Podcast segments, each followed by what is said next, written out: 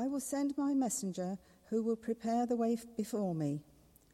Then suddenly the Lord you are seeking will come to his temple.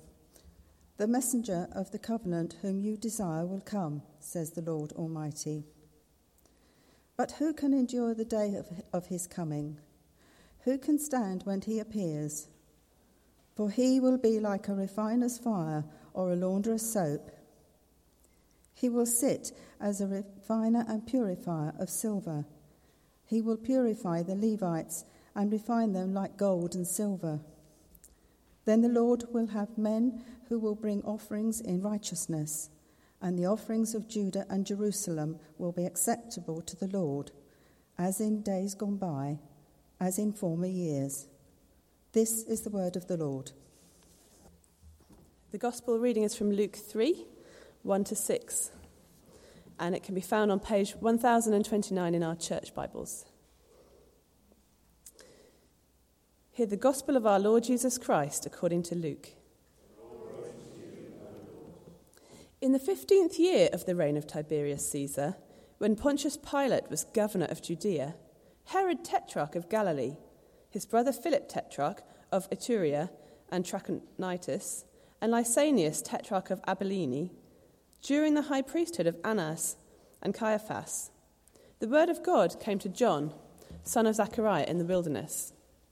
He went into all the country around the Jordan, preaching a baptism of repentance for the forgiveness of sins. As it is written in the book of the words of Isaiah the prophet, a voice of one calling in the wilderness, Prepare the way for the Lord, make straight paths for him. Every valley shall be filled in, every mountain and hill made low. The crooked road shall become straight, the rough ways smooth, and all people will see God's salvation. This is the gospel of the Lord. Okay, good morning. Um, if you can keep your Bibles open at uh, 1029, that's page 1029, or keep your order sheet at the passage in Luke, um, that'll be great. We'll be looking at the first um, few verses that Louisa read for us, verses 1 to 6. But shall I just pray before we start? Dear God, thank you for your word, and thank you for what it has to say to us this morning. And I pray that you will give me the words to say, and you'll give us ears to hear as we look through it this morning together. In Jesus' name, amen. Preparation, okay? It's a word that maybe it fills you with dread as we come towards Christmas. I'm going to give you some facts, which you probably won't appreciate when I'm done. Did you know it's 18 sleeps to Christmas? That um, you have 15 days before you can post your last Christmas card through Royal Mail. You have three days until when, av- on average, most people put up their Christmas decorations. Um, we haven't got ours yet up. And if you've got children, this is one I didn't believe, typically you'll have started your Christmas shopping by September the 29th. I mean, really? Or maybe it's just me. Um, but, the, but the other encouraging news is that on average, um, most people return four gifts that they're given each Christmas. So that's encouraging when you're trying to find just the right thing. Um, but certainly, there is a lot, it's a time when there's a lot to prepare for. Um, but in Luke, in this passage, we see a different preparation. And not preparation, I guess, for presents and for buying and for catering, but preparing the way for the Lord. And that's what we're going to look at um, this morning. And, I think there's three different things um, that the passage tells us about why we should prepare for the Lord. The first is because the time is right. The second, because we need to turn and to repent. And the third, because there's a tremendous result. Um, yeah, I kind of had to work on the last one a little bit. It doesn't fit so nicely, but at least it's a T and an R and maybe it'll be easy to remember. So here we are in the Gospel of Luke. Um, and, and to give you a little bit of context as to where, you know, where Luke's come to now. So, so Luke is he's one of my favorite Gospel writers. He's the calm, collected one, okay? He's the one that's very organized and very methodical. He, he says at the beginning of his Gospel that he wants to write an orderly account of things, which, which um, suits me just fine. Um, and, and Luke actually introduces John the Baptist from the beginning of his gospel. Um, and so, right from the start, we get to hear about John in chapter 1. So, we hear first from an angel in 117, and the angel says, and he will go on before the Lord in the spirit and power of Elijah. And then the angel continues to make ready a people prepared for the Lord. And then later in chapter 1, from Zechariah, where Zechariah prophesies, And you, my child, will be called a prophet of the Most High, for you will go on before the Lord to prepare the way for him. And so we see Luke brings this kind of theme of preparation and preparing, especially about John the Baptist. And that's what we'll, look at this morning. Um, Luke then in 2 talks about Jesus, and then talks about Jesus coming to the temple, and then we make it to chapter 3, when Jesus and John, who were related, are probably in their 30s. Okay, so firstly, if you look down with me at verses 1 and verses 2, okay, in this big list, and we see that the time was right um, for John the Baptist. So Luke gives this great account of everybody who was important at that time. So we have a Caesar, the Caesar was Tiberius, a governor, Pontius Pilate, three tetrarchs, whatever they are, kind of little tin pot rulers, Herod, Philip, and Lysanias, two high priests. Really, they should only have had one, but that's another story. Annas and Caiaphas. And then, in doing all this, he's placing this account in history. So there's no doubt about when it happened, and also there's no doubt that it did happen because it's a factual account um, as the Bible is. I just want, to, as an aside, uh, just uh, say this is part of the reason why, I guess for me, that I believe I can base my life on what the Bible says, because it, the way it's interwoven kind of back and forth. Because here we have um, this story about John preparing the way, and in our other passage in Malachi, we get the same clear reference to John. Let me just read it to you. Um, Malachi 3 3. I will send my messenger who will prepare the way before me. Same language that Luke used. And then on down in Isaiah 40, verse 3, that Luke refers to, the same language, a voice of one calling in the wilderness, prepare the way for the Lord.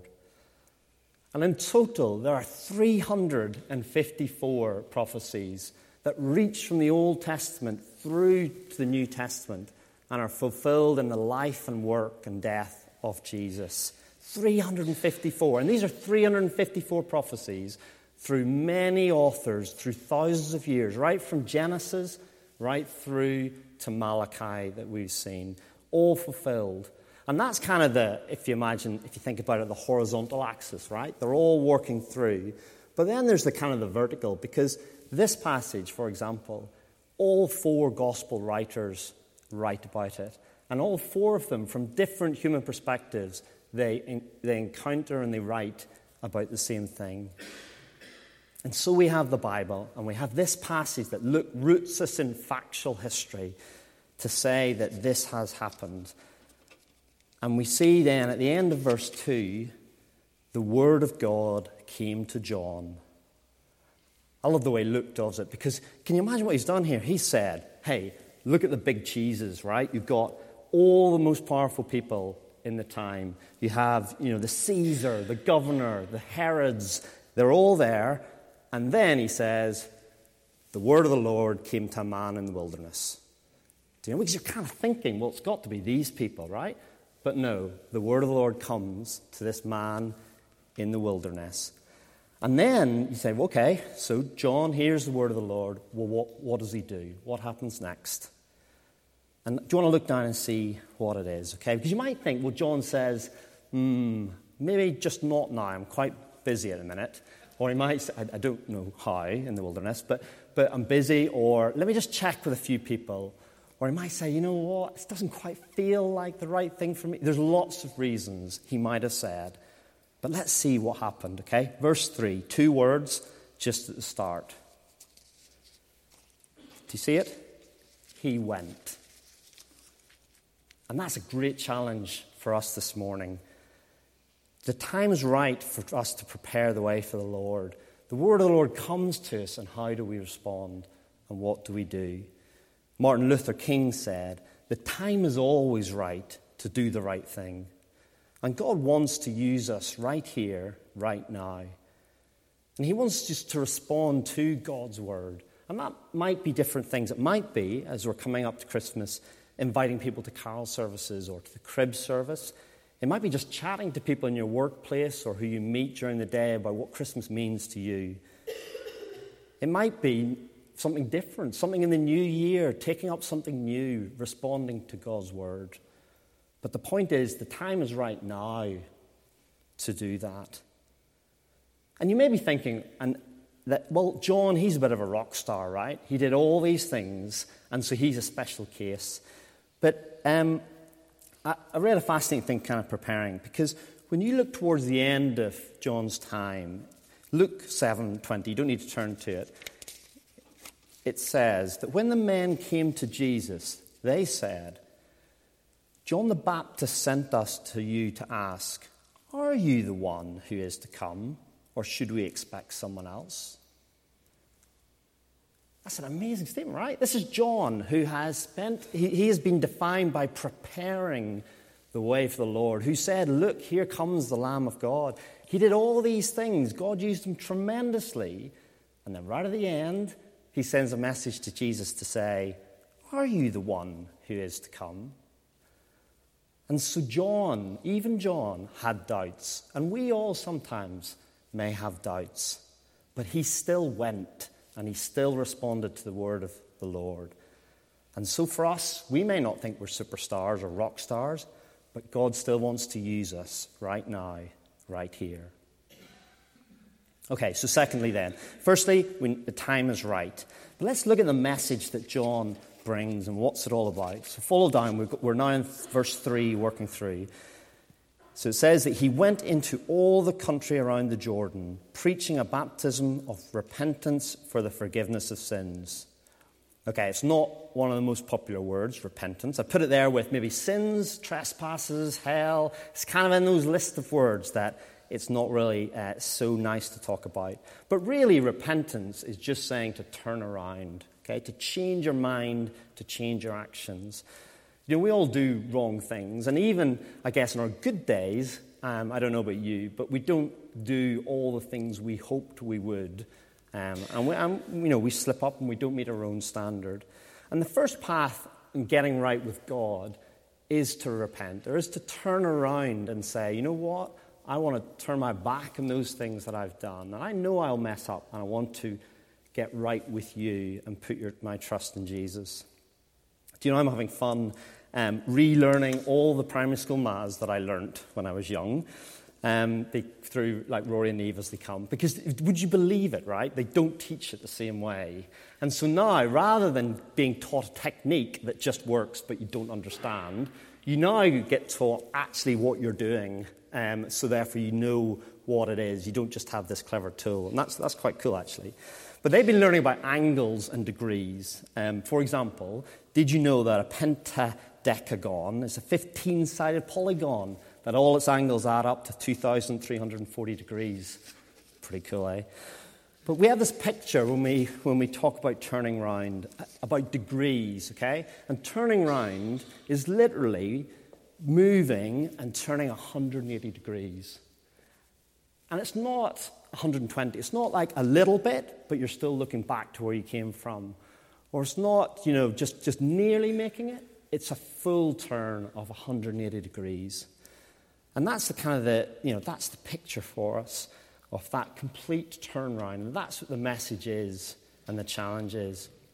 Do you know, one of my favorite films uh, of all time is called Blindside.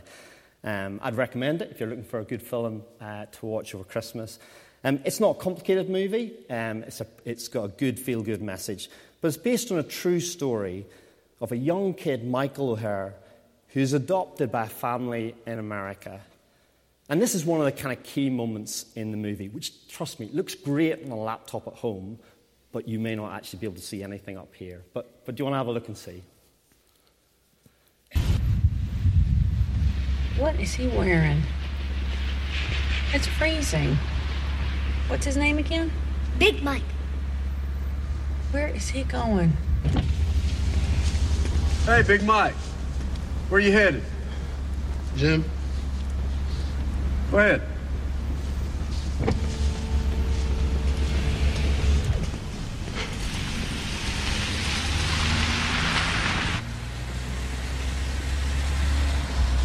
Turn around.